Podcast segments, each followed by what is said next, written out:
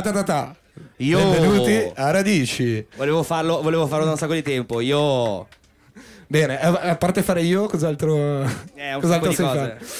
Va bene, allora, benvenuti, siamo qui sul... Che sballo! Sul il battello di Radici, un battello di Radici non perché l'ha comprato Radici, ma perché sopra c'è... E l'abbiamo occupato come dei veri pirati. Ecco, bravo, come soleva fare a 16 anni. Esatto. Le feste pirata, ma non fatele più, dobbiamo assolutamente dire, siamo qui con gli ospiti della serata, di cui ne abbiamo solo due vicino, ma gli altri due ci raggiungeranno celermente. Sono timidi. Che sono, prego, vuoi dirmi tu? Mr Phil, DJ Kamo, Akill Miami, diciamo così. Akill Miami, perché lo diciamo all'italiana, e il dottor Gorka. Senza dottore. E non si sa dove sono scappati. Sono scappati perché si vergognano purtroppo di avere a che fare con due come noi. Però abbiamo un po' di domande da fare agli ospiti. Ora il podcast lo trovate su Spotify, Amazon Music, eccetera, Genova, eccetera. Good Morning Genova. A proposito, facciamo un momento pubblicità per iniziare, sì, quindi ringraziamo. Io non sono capace, fallo tu. Non dagli studi, ma sulla barca con Good Morning Genova. Okay. Ringraziamo poi Contatto Pepita Ramone, Mojotic, Balena, RST e Melchio. Okay, l'ha già fatti. Per tutta questa cosa. Siamo qui appunto con gli ospiti della serata. Allora, il mio compare Milkborg, a Kill Miami, visto che sei l'unico reattivo e qua di fianco, credo che voglio farti delle domande, nel senso che noi la scorsa puntata abbiamo cominciato a parlare dell'hip hop e un po' di dove noi l'abbiamo trovato l'hip hop nella vita, perché no, l'hip hop è tipo un fiore, no? Tipo una margherita di campo che tu da qualche parte lo trovi, ma devi capire dove, no? Mi sono ricordato, devo ammetterlo, ascoltavo tanta radio, io sono stato selettivo, ascoltavo solo musica techno e andavo agli eventi di musica techno. Lo spartiacque che ha fatto sì che andassi a cercarmi della musica hip hop è stato l'uscita di Tradimento nel 2006 di Fabri Fibra, e da lì ho iniziato il mio percorso.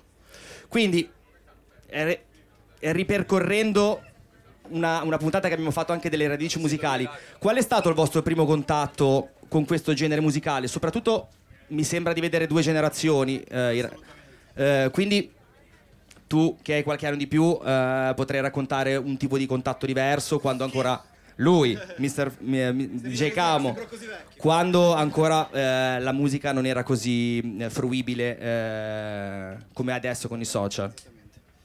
Ma innanzitutto grazie, ciao, io sono Marco, DJ Kamo, non sono di primo pelo, grazie, ciao raga, grazie a tutti gli amici presenti, fate un grosso casino per questa situazione. Yeah. Parlando di hip hop e scena genovese, sono decenni che aspettiamo una situazione del genere, quindi siamo su una barca a mettere la nostra musica, quindi siamo assolutamente contenti e grazie che ha permesso tutto questo, grazie a Radici, grazie a Contatto, grazie a tutti e grazie a tutti. Più casino raga, siamo per hip hop comunque. No, diciamo che ieri era una data storica perché era il 50° della nascita della cultura hip hop, o meglio, era il 50° dal famoso party che Kool Herc tenne nel Bronx come regalo di compleanno a sua sorella. Quindi si può dire che è nato come un party, un atto d'amore, io dico sempre, no?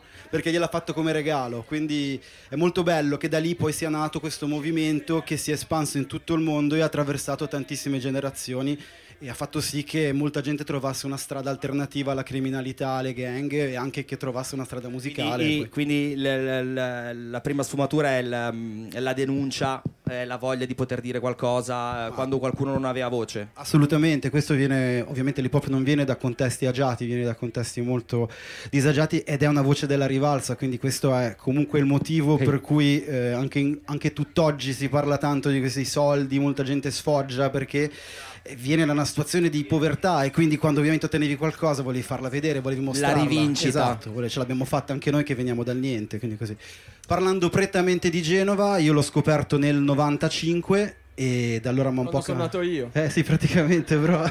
Io avevo 15 anni, ma in pratica ha cambiato un po' la vita. Abbiamo fatto un po' di situazioni qua a Genova per diciamo farla ascoltare anche a persone che non fossero della nostra cerchia. Quindi siamo arrivati nei club, nelle discoteche, siamo arrivati a fare concerti, siamo arrivati a organizzare le nostre cose e finalmente dopo tanti anni, merito delle nuove generazioni, ora l'hip hop possiamo dire che a Genova è bello grosso con dei bei rappresentanti e siamo molto molto contenti di tutto questo. Possiamo dire che in qualche modo, tra l'altro, Genova è diventata un centro, no? Assolutamente. Del pop, cioè al centro della scena italiana, quindi... Ora, tra l'altro, tra gli ospiti che facciamo finta non ci siano ma ci sono, c'è Claudio Cabona che ha fatto un documentario bellissimo, La nuova scuola genovese, che vi consigliamo di vedere. Fate un applauso a Claudio Cabona. E rifacciamo un applauso. Come si chiama il documentario? La nuova scuola genovese. Ma lo sanno tutti, a parte il mio collega Milkborg. No, no, l'ho visto oggi. Volevo ripeterlo per le persone presenti. Che purtroppo segue solo la scena dell'elettronica. Si vede. Però appunto Genova, tra l'altro, negli anni è diventata un po' il centro di questa scena. Ora... vi domandiamo perché secondo voi, cioè, come c'è stato questo cambio? Io vengo da un posto che era un po' al centro della scena quando io ero ragazzino, tra l'altro, che è Treviso, quindi dove c'era Shokka, Mistaman, Frank Siciliano, e poi si erano aggregati rapper da tutta Italia, quindi Stock, Mad Buddy, Gamon, eccetera, e vi domando com'è successo a Genova? Cioè da dentro, probabilmente voi l'avete vissuto da dentro, quindi vi domando com'è successa questa cosa, ecco. Io so com'è successa da me, non so com'è successa qua. Per me è una sorta di magia, e anche il fatto che c'è stato un sacco di punti nevralgici nella città che hanno fatto sì che i ragazzi potessero incontrarsi e registrare... registrare, fare pezzi, biglietti, prego, e farli ascoltare poi fuori. Abbiamo avuto un sacco di talenti che sono nati qui, perché qui nascono talenti che si sono fatti conoscere e via via hanno aperto la strada ai talenti successivi. Parlo di Moreno, parlo di Izzy, parlo di Tedua, parlo di tutti i rapper che si sono fatti conoscere fuori da Genova dal 2016 in poi, senza dimenticare quello che c'è stato prima, che poi ha preparato il terreno per quello che è arrivato dopo, ecco. Quindi tu dici personaggi che hanno fatto, come si dice in gergo, il botto, hanno trascinato il movimento. Assolutamente. Quindi c'è anche del positivo quando qualcuno arriva. Tu parlavi prima di Tradimento, esatto. E assolutamente l'uscita di Fabri Fibra e di quel disco ha fatto sì che molte produzioni che erano underground diventassero di colpo mainstream, e quindi che l'hip hop arrivasse un po' all'orecchio di tutti, ecco, che il rap arrivasse all'orecchio di tutti. Beh, direi sicuramente alle mie. Su questo ci troviamo abbastanza d'accordo, no? Nel senso, poi dipende un po' il contesto, però ci sta, cioè è un album che ha segnato. Allora passiamo Mr. Phil fa l'indifferente lì da solo. Allora voi non ci potete vedere, ma siamo seduti tipo ad angolo su una barca, e quindi c'è Mr. Phil che sta il più lontano possibile da noi. Credo che non ci voglia bene, o si rifiuti di partecipare a questa baracconata che è Radici Podcast. Era riflettere, in realtà era riflettere. Niente, allora, siccome appunto il nostro podcast si chiama Radici, stiamo andando un po' alla ricerca delle radici musicali nostre, che sono molto diverse, e alla ricerca delle radici musicali di tutte le persone che poi hanno a che fare con noi. Ti domandiamo quali sono le tue. Musicali, intendi? Assolutamente, sì. Beh, io ho fatto un percorso molto classico, io sono coetaneo di Kamo, quindi sono molto giovane. Io pensavo avessi 18 anni. Esatto. Anche io la vedevo così. Esatto. E quindi io mi sono avvicinato alla musica facendo il DJ, fondamentalmente. Facevo il DJ nelle discoteche pomeridiane a Roma. E da lì, diciamo, dopo un paio di anni di classica gavetta, con le borse di dischi, ancora non esisteva Spotify, YouTube, non ci stavano anche i lettori CD, quindi stavo proprio con i vinili. Dopo un po' di anni ho scoperto che il cugino del mio miglior amico era Fritz the Cat, che era un produttore molto diciamo, riconosciuto nella scena hip hop italiana in quegli anni lì, e niente, dopo mi sono diplomato, ho detto a mia madre che andavo a Milano a studiare fonia, e invece andavo a Milano per andare a fare gavetta con Fritz the Cat, quindi ho aperto uno studio con lui e ho imparato a produrre. Lui era il mio mentore, diciamo, quindi questo dal 99 al 2001, anni caldi, sì, esatto, molto, no? Un periodo, quando io mi sono trasferito a Milano, era un periodo dove l'hip hop italiano era in calo, era la fine della prima epoca d'oro, diciamo, quindi la fine dell'epoca degli OTR, dei Sottotono, stava un po' tutto scemando, okay. E in quegli anni lì io sono stato insieme a uno dei pochi fortunati a essere preso in etichetta, un'etichetta Vibra Records, dove eravamo io, Amir, Fabri Fibra, Shokka e il primo disco dei Club Dogo pure. E diciamo che quello è stato un po'... bel disco, il più bel disco dei Club Dogo. Ma se ci pensi, i dischi che sono usciti da Vibra Records hanno di fatto fatto partire la seconda, diciamo, epoca del rap italiano. Assolutamente. Nel 98-99, in quegli anni lì, Fabri Fibra era Uomini di Mare? No, quello un po'... vabbè, sì, forse sì. Forse non so se sono appena sciolti. Vabbè, in quegli anni lì era Sindrome di fine millennio. Esatto. Quindi sì, è un'epoca molto molto bella di fumè. Però la cosa che tanti non, magari che si sono avvicinati da poco al genere, che non capiscono che anche se era un'epoca per il rap italiano, almeno in espansione, cioè, è molto diverso da adesso, dove l'hip hop italiano è letteralmente il fenomeno numero uno mainstream in radio, in TV, nei concerti. All'epoca mia, dopo il Sottotono, cioè, non eravamo ben visti in radio, fare le serate era un casino, cioè, e adesso invece vorrei dire grazie a chi veniva prima di me, anche grazie alla nostra generazione, oggi si sono aperte totalmente le porte e succedono cose impensabili fino a poco anni fa.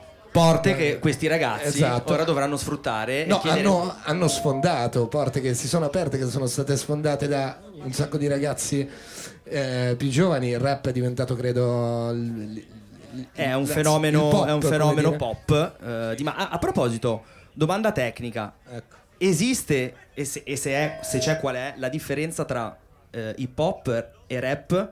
Ed eventualmente quello che viene chiamato ora trap. Beh, la risposta classica è che il rap è la musica, okay. Il pop è la cultura. Ok. Questo oggi si è andato un po' a perdere, perché per tanti motivi, diciamo, si è molto allargato il genere, è diventato molto più accessibile sia ascoltare che fare musica. Quindi magari in un'epoca in cui sono cresciuto io o chi prima di me, non essendoci la musica in TV o in radio, ce l'andavamo a cercare, era proprio una musica di nicchia. Quindi intorno a quello noi eravamo attratti anche da tutto quello che rappresentava non solo la musica, ma proprio la cultura, quindi il writing, il b-boying, il DJing. Oggi come oggi è una cosa molto bella il fatto che è molto più accessibile fare musica.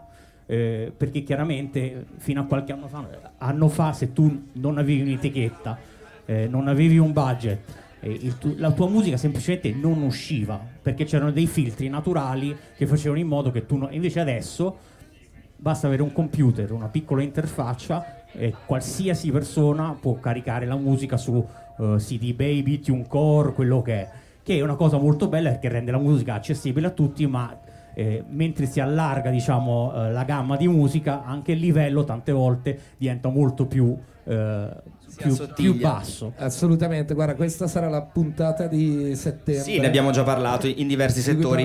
Notiamo tutti questa cosa. La musica è diventata più accessibile sia da ascoltare che nel produrla, e forse la qualità si è abbassata. Sì, cioè, tanti della mia generazione sono un po' dei hater, no? Diciamo, esatto, ma di qualità parli del beat, no, dico o dei testi? No, dico che cos'è che si è perso? Come qualsiasi cosa, se tu sei molto facile fare una cosa, non ti devi impegnare molto, non devi sacrificare molto per arrivare all'obiettivo. Ma questo vale per la musica come per tantissimi altri, insomma, settori. Quindi prima c'era un filtro naturale per arrivare su quel palco, cioè, quando io ho iniziato a fare rap era esagerato sta cosa, però se tu non sapevi cantare, no, rischiavi quasi di prendere mazzate, ma letteralmente, cioè, io mi ricordo scene in cui gente, perché non sapeva rappare o faceva figure meschine, ti giocavi la reputazione subito. Ci passa tutto adesso se uno come me, che faccio musica da 30 anni, che l'hip hop lo ascolto da 40 anni, cioè ce n'ho 42, da 30 anni lo ascolto, lo colleziono. Se io mi permetto di dire qualsiasi cosa, chiaramente la risposta è: sei un hater, stai zitto, e anche questo non è giusto, no? Nel senso, però questo è un po' una cosa... Però quindi diciamolo, cioè Mr. Phil è un hater. No, esatto, anche questa cosa qua. Possiamo dire che sei un hater? Assolutamente no, io amo tutta la musica, e io amo... Quello che non mi piace a me, come produttore, come artista, come DJ, a me non piace chi fa la musica solo come secondo fine per guadagnarsi o quello che è, perché non, è molto lontano da quello che faccio io e per come io vivo la musica. Poi ognuno è libero di fare ciò che vuole, però è molto diverso da quello che per cui amo io. Balene. Va bene, allora trovi che ci sia questa diciamo questa deviazione in cui le generazioni prima tendono sempre a criticare quelle future?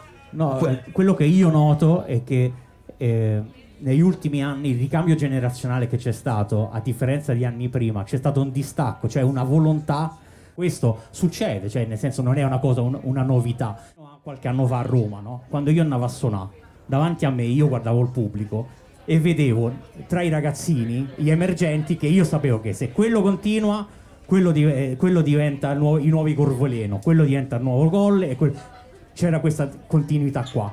Quanto è vero che io per esempio Coez l'ho prodotto quando era Circolo Vizioso ed era subito chiaro che era bravissimo. Lui poi è diventato Circolo Vizioso, Broken Speakers e poi è diventato Coez, insomma, no? Ha cambiato un po', cioè. Oggi questa cosa qua, cioè se tu chiedi al 90%, 99% di ragazzini che fanno rap a Genova, a Roma, dove te pare, chi è Mr Phil, no? O chi è Shokka? Non lo sanno, perché non gliene frega nulla, perché non è una cosa legata prettamente alla scena di rap o hip hop. È un'altra cosa, non mi conosco, non è una colpa loro, è semplicemente le cose che sono cambiate. Quindi il discorso sei onesto, secondo me è sbagliato, semplicemente sono cose parallele diverse, ecco. Va bene, noi ti ringraziamo. Abbastanza leggero come... ti ringraziamo per l'esaustività. Molto esaustivo, molto assolutamente. E lo chiediamo allora ai ragazzi chi è Mr. Phil, quindi come vi ponete voi? Ma a lui non io voglio, lui abita nel palazzo mio. Quindi è meglio non dire niente. È sotto il gatto. È proprio il motivo per cui gli chiediamo allora chi è proprio Mr. il motivo Phil. Per cui invece gli chiediamo. Come dire in pettaio. Esatto, chi è? Siamo vicini di casa, ci siamo conosciuti in ascensore e niente. Però diciamo che di lui me ne aveva già parlato Dj Kamo, chiaramente, che invece conosco da un po' più di tempo, credo ormai 3-4 anni, e quindi diciamo ovviamente sapevo chi era. E io volevo dire una cosa che mi è venuta in mente prima rispetto al livello che si abbassa. Io penso che possa essere un vantaggio per chi ha talento, perché quando la media si abbassa, appena arriva uno un po' più minimo che dici ci acchiappa, viene notato. Quindi insomma in realtà... Poi per chi ha talento, non sto parlando chiaramente di me, sto parlando in generale, chi ha talento poi insomma in un momento storico così di appiattimento ha più possibilità di farsi notare. Sempre messo che voglia essere spinto il talento però, perché se invece quello che vuole essere spinto è il continuo appiattimento allora è inutile. Esatto, qui entrano in gioco poteri forze più forti di noi, no, però... forze oscure più grandi di noi. Al di là delle le forze oscure delle major. Al di là delle forze oscure no, secondo me il problema poi... Ne parleremo meglio in un'altra puntata, appunto, che abbiamo intenzione di fare sull'arrivo di internet nella musica, quindi su tutto quello che ha cambiato, no? La percezione delle persone, degli ascoltatori, eccetera. Però la verità è che il numero di antenne pronte a recepire quello che arrivano dagli artisti è sempre lo stesso, se non addirittura minore di una volta. E quindi capisco il tuo discorso, però... tante volte il fatto che uno ha talento la gente non riesce a percepirlo, cioè nel senso che le persone che dovrebbero eventualmente percepirlo sono talmente oberate dalla quantità di cose che ci sono in giro che lasciano passare, cioè, quindi secondo me è un po' un gatto che si morde la coda, che credo sia un po' il discorso sull'internet. Ma poi tra l'altro secondo me questo discorso qua la gente che dovrebbe rendersi conto, secondo me anche il talent scouting è una cosa che è praticamente finita, e cioè sei tu che in qualche modo ti metti in vetrina, allora poi succede che ti contattino, cose così. Però secondo me il talent scouting non esiste più, le major, le etichette aspettano che uno abbia un minimo di motivo per essere seguito, allora magari ci buttano però dietro qualcosa. Questo motivo di essere seguito secondo te è sempre riscontrabile nella musica che si fa, in quello che si dice o nel personaggio che cercano? Beh, al giorno d'oggi purtroppo è 75% personaggio, 25% musica. Però è anche vero che se la tua musica è coerente col tuo personaggio è una cosa sola, secondo me. Quindi un 100%. Giusto? Questa secondo me è una gran frase. Bella questa, la scriviamo? Mamma mia. Se volete tatuarvela, raga. Puoi ridirla? Che filosofo. Fagliela ridire. Segnatela che ci facciamo le magliette. Adesivi. Ho detto che no, che il 75% oggi è personaggio, 25% è musica, ma se la tua musica è coerente con la tua persona e il tuo personaggio è un 100%. Yeah. Se volete tatuarvela, ragazzi, fatemi sapere. Yeah. Ringraziamo Nelson Mandela per la frase. No, tra l'altro una cosa, tu mi chiami Akill Miami, ma una volta mi hanno presentato come Akill Maiali. Quindi Akill Miami va ancora bene. Dove? Akill l'uomo io. Era un contest al Crazy Bull 4 anni fa, prima del Crazy Covid. Bull. Vabbè, Crazy Bull, li abbiamo fatto pubblicità involontariamente, assolutamente non era nostra intenzione. Arriviamo al nostro ultimo ospite. Perché sì, che pensava di cavarsela così. Dovete sapere che le puntate di Radici durano al massimo mezz'ora, siamo a 21 minuti e 30. Innanzitutto diciamo che abbiamo preso del travel gum perché pensavamo di vomitare io e lui. Quindi se qualcuno avesse bisogno abbiamo dei travel gum. Vendo una gomma a 5€. 5€ una gomma per chi sta male, ha nausea. Sacchetti, qualcuno ha bisogno? No, io dicevo che dovete sapere che abbiamo dei problemi col tempo noi perché andremo avanti all'infinito. Quindi di solito Fabrizio, che è la regia, ci cerca di staccare in qualche modo. Ora siamo a 22 minuti e 02. Andiamo. Passiamo a Gorka. Milkborg, io credo che sia tu la adibito alle domande, nel senso che io Gorka lo conosco troppo bene. Allora, visto che prima parlavamo di come ci si è avvicinati e abbiamo sentito due ragazzi di una generazione diversa e come si sono approcciati in quegli anni, tu che hai, mi sembri più giovane, direi. Io sono, se no li porti malissimo, benissimo. Sì. Ho 27.000 anni. Ok. Qual è il tuo primo ricordo dell'approccio a questo mondo? Ma io credo anche Vale può dire la stessa cosa. Secondo me noi siamo un po' figli di 8 Mile, di quel film, dell'arrivo di Eminem, di 50 Cent in Europa. Insomma siamo un po' i figli di quel mondo là. Quindi diciamo rap metà anni 2000 in poi, eravamo bambini e siamo un po' cresciuti poi con le varie traduzioni in italiano, quindi Fabri Fibra, Mondo Marcio. E anche i Dogo, l'ho ripreso tantissimo subito. Cioè sì, forse un leggermente dopo i Dogo. Sì, un filo dopo, sì. Però sì. Io vabbè, poi ho avuto la fortuna di avere in casa dei dischi dei miei genitori, quindi poi tutto il periodo delle posse in Italia, tutte quelle cose là. Per quanto riguarda la Liguria, siamo stati fortunati noi ad avere per esempio a Genova realtà come Ultimi Aedi, tutto quello che era lo studio stile, che erano i primi rapper, diciamo. Che anni erano? Che hanno accerchiato gente intorno a loro. Primi rapper che ci hanno fatto dire accerchiato. Cazzo, in Liguria esistono anche i rapper in Liguria. Io non pensavo. Ti sei stupito quando hai scoperto che c'era rap. C'erano dei rapper genovesi che spaccavano, non pensavo. Ma guarda, io me lo ricordo. Tra l'altro è un periodo che io mi ricordo benissimo perché è il periodo in cui io sono arrivato qua, no? E c'era Vaz che veniva in università con me, arrivava lì, mi faceva ascoltare la roba. Io ero abituato però a un tipo di cose, no, old school. E quindi ti dicevo sempre tipo io non la capisco, cioè perché tu stavi in università, noi stavamo in strada, quindi vabbè sì, scusami però stavo in università anche lui, ricordatelo. Loro erano super avanti, loro erano super avanti. Io super avanti. A 15 anni sono andato a Parigi da mia zia e entrando nei negozi sentivo la trap per la prima volta, tutti quel tipo di approccio là.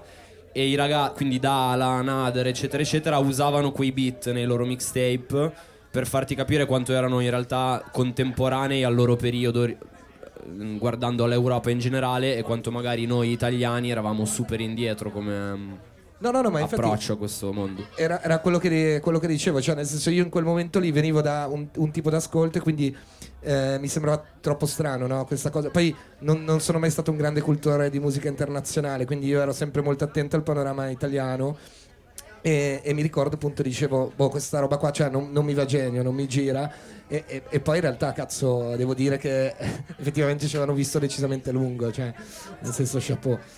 Ed è stato un bel periodo perché poi hanno cominciato, c'erano una serie di ragazzi che cominciavano a fare cose che effettivamente mi piacevano, ma hanno anche in qualche modo rivoluzionato l'ascolto, no? Che penso che sia un po' una cosa fondamentale sia per fare musica che da ascoltatori, no? Se no si rimane sempre bloccati in una piccola nicchia, no? Che rimane poi sempre più piccola. Ma guarda che la nicchia va sempre bene. Io invece voglio sapere una cosa: cosa ascoltate quando siete da soli? Roba di cui vi vergognereste di dire? Guarda, ti dico questo. Cos'è che ascoltate non del settore? Ah, il primo disco che ho comprato di mia spontanea volontà a 7 anni è stato Skater Boy di Avril Lavigne.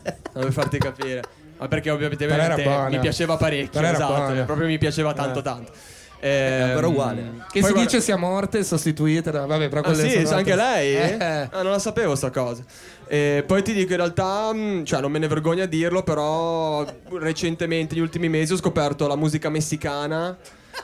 Raga, è una bomba, che senza basso, senza batteria, chitarrina, nacchere, tutte canzoni mezze d'amore, mezze sul bere insieme, ballare in spiaggia, sai quelle robe lì, però è in spagnolo, quindi non capisco bene. Fatti influenzare. Mi piace ancora di più non capire, mi faccio trasportare, quindi ti dico musica messicana.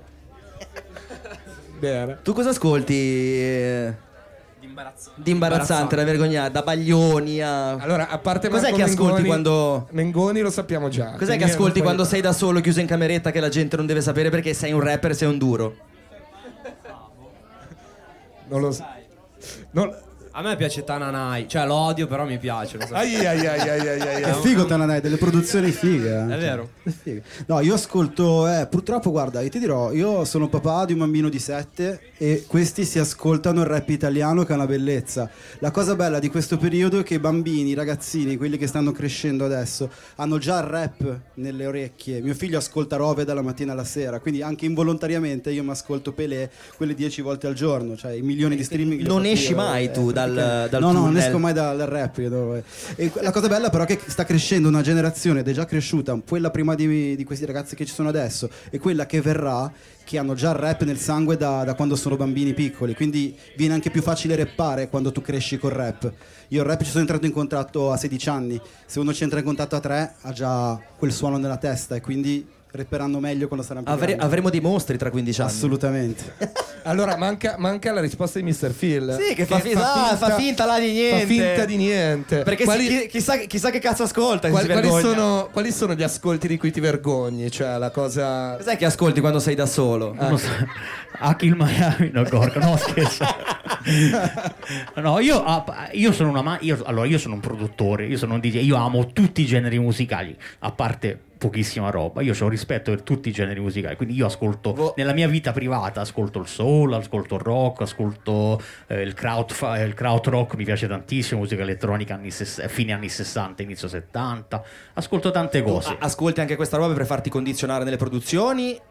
No, diciamo, tante volte ho scoperto o mi sono avvicinato a dei generi per quello.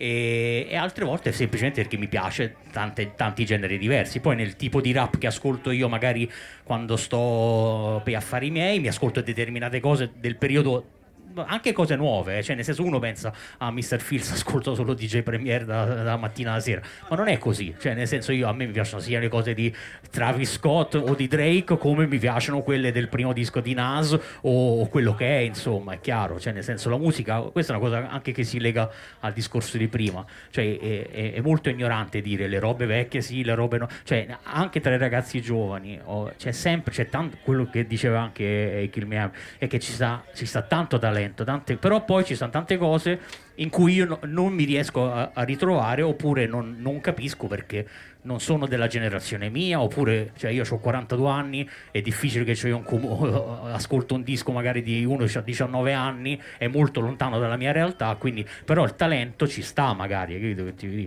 quindi oltre anche al talento, quello che diceva lui prima, ci vuole anche un altro tipo di talento che però si lega a qualsiasi settore lavorativo, diciamo, che non solo devi essere bravo, devi essere anche bravo a venderti, o comunque devi essere bravo a gestirti, che è un altro tipo di talento, soprattutto oggi in cui conta tantissimo le views, apparire, che è molto importante sapersi gestire in quel senso lì. Anzi, forse oggi è molto più importante rispetto a prima. Prima era più importante non solo il risultato, ma anche come arrivi al risultato. Ora c'è molto più da guardare che da ascoltare, forse. Esatto, cioè se tu vedi tanti ragazzi in questa generazione nuova dal vivo, non c'è molto rispetto a quelli di prima. Sono tanti che rappano con le proprie strofe sotto, perché non è molto importante quanto spacchi dal live, perché magari poi hai fatto un pezzo e c'hai 10 milioni di views, esatto, a posto così. Questa è la cosa che odio. Esatto. Invece tanti, se tu vedi il colle dal vivo è una cosa impressionante, perché ti insegna come si fa un live. Ma perché questo? Non perché sono più fighi loro, ma perché in quell'epoca lì per 20 anni quelli erano da fare. Tu dovevi essere più forte sul palco, altrimenti non venivi preso sul serio. Invece adesso tante volte magari tu diventi subito mega famoso, mega seguito, ma magari non sei mai stato su un palco, e non è che impari in 6 mesi a diventare un MC forte sul palco. Però non è tanto importante per questo pubblico quello, perché ma che stai a dire, Mr Phil? Io faccio 10 milioni di visualizzazioni, ma stai zitto, cioè, c'hai ragione. Allora, c'hai ragione, grande discorso, però devo dire una cosa. Mr Phil ci ha girato un po' intorno, non ce l'ha detta la cosa di cui si vergogna. Sì, no, non ci ha detto. Non ce l'ha detto il Tananai, quel Baglioni o quel Mengoni che ascolta che. Ma perché tu vedi, aspetta, stiamo a fare un discorso tra musicisti e artisti. Te lo dico subito. Ti vergogneresti di Baglioni o un cantautore come Baglioni? No, no, ho capito il suo discorso. No. Lui sta dicendo da artista. Io ho rispettto per tutti i musicisti. Vabbè, non tutti. No, quasi tutti. Hai detto quasi tutti, Però mi vergogno. Sì, però quelli che non rispetto non li ascolto. Okay. Questa è la differenza. Però io mi vergogno di questa cosa. A me la canzone dell'estate di Rovazzi di quest'anno c'ha troppo top. Ragazzi, non ce l'ho neanche presente. Colorietta aperti, troppo fiera. Non ce l'ho neanche presente. Spettacolo. Vabbè, lo dico perché mi devo vergognare anch'io da qualche parte. E se ve la siete persa, recuperatela, perché c'ha un video veramente berlusconiano doc. Cioè, bellissimo. Una roba veramente di un trash epocale. Detto questo, siamo arrivati come al solito un po' lunghetti, siamo a 32:40. Ci fanno il segnale di durare ancora 5 minuti. L'ha fatto anche prima, 5 minuti fa, 5 minuti. Eh sì, esatto. Sì, va bene. Allora, intanto Milkborg lì che hai la luce del computer, io magari non vedo leggi niente, il programma. Non vedo. Cosa devo leggere? Vi leggiamo il programma di Radici che intanto sponsorizziamo. Beh, allora, l'abbiamo detto prima, il 17 settembre, che è una domenica, saremo all'Area Verde di Casella, sempre che il sindaco mi dia conferma, visto che un mio amico ed è sparito, lo diciamo, perché e sarà una festa pomeridiana, come si dice in gergo, un open air o daytime. E ci sarà, attenzione, un palco Radici di cui ci occuperemo artisticamente, sì, io e il dottor Mico. Addirittura, pensa un po'. Cioè, ci danno responsabilità, poi ci diranno avete bucato, bastardo. Poi qua vedo scritto 22, 23 e 24 settembre c'è la Silent Disco. C'è la Silent Disco. Guarda, non ne parliamo neanche. Poi 13, 14 e 15 ottobre, bravo Melchio, a Palazzo Imperiale faremo un podcast live e un after show, e credo che ci sarà Tu Sai Chi, no, e non altro. Sbagli. No, è un altro. Poi ci sarà un after show al Madda Live. Il 24 e il 25 saremo ai Luzzati, dove ci sarà Tu Sai Chi a fare una performance dal vivo, perché abbiamo un artista internazionale, l'unico qua. E Capodanno. Attenzione, 30-31 dicembre, la notte delle notti. La vera domanda che ci facciamo è quando andiamo in vacanza io e Milkborg, che siamo sempre tirati in mezzo. No, io no, sono miscio, l'ho già detto. Non ne abbiamo più voglia. Detto questo, no, a proposito di vacanze, avvertiamo tutti gli assidui frequentatori del podcast che non possono respirare se non esce la puntata settimanale. Gli artisti non vanno in vacanze. Io una volta l'avevo detto ad Alessino che qua i DJ non vanno al mare. No, che noi andiamo in vacanza invece fino a settembre, sì, e non sentirete più le nostre voci moleste riprodotte da Spotify. Vabbè, raga, banda alle ciance, siamo pronti qua a sentire un po' di musica, perché qua ci siamo rotti le palle, eh. Detto questo, niente, siamo durati fino praticamente all'uscita dal porto. Vi salutiamo dal battello di Radici, grazie alla compagnia di Mr. Phil, DJ Kamo, Gorka, Akill Miami, che continueremo a dire Miami. E continueremo a dire Miami. Ringraziamo tutte le persone che hanno avuto la pazienza di ascoltarci. Ringraziamo Fabrizio Sferrazza di GMG Good Morning Genova. Good Morning Genova, la regia, Contatto, Balene, RST, l'ho imparato a memoria. Aveva provato ad andare in vacanza la regia, ma invece è venuta anche oggi. E i travel gum hanno funzionato, non abbiamo vomitato. No. Perfetto. Bene. Con questa massima vi lasciamo, andate a comprare le gomme per non sboccare. Signori, ci vediamo presto, a settembre, baci baci.